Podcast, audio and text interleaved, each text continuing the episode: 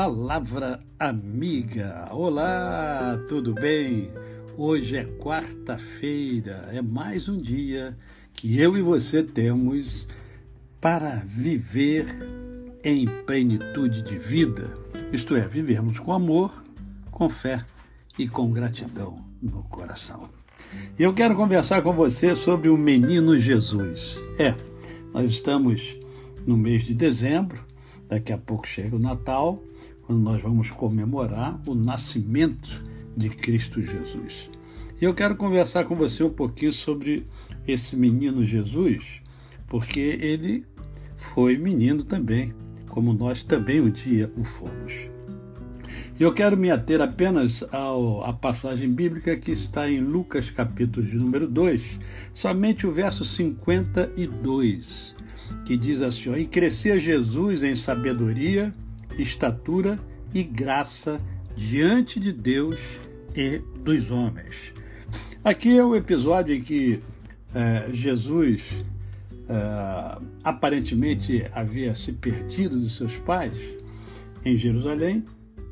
E aí Maria volta, é, como toda mãe, né, apavorada, cadê meu filho e tal, e ela encontra Jesus, né, uh, aparentemente, uh, provavelmente com 12 anos aproximadamente, uh, conversando com os anciãos, né, com os sábios da época, né, e Jesus então eh, deixou todos impactados pela sua argumentação. E essa, essa passagem bíblica fala sobre isso. E esse finalzinho, que é esse verso que eu li para vocês, diz uma coisa importante para mim e para você. Porque diz que Jesus crescia na sabedoria, na estatura e graça. Então, se nós temos Jesus como modelo, nós devemos então também crescer na sabedoria. Né? E como é que a gente cresce na sabedoria? Depende de nós crescer na sabedoria? Sim, depende de nós.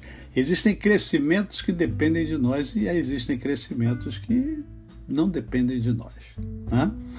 É, eu poderia querer ter dois metros de altura, mas não tem como eu ter dois metros de altura.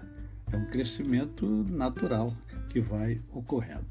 Mas o crescimento em sabedoria é, é possível e é bíblico. A Bíblia diz que quem não tem sabedoria, peça a Deus que a todos dá liberalmente.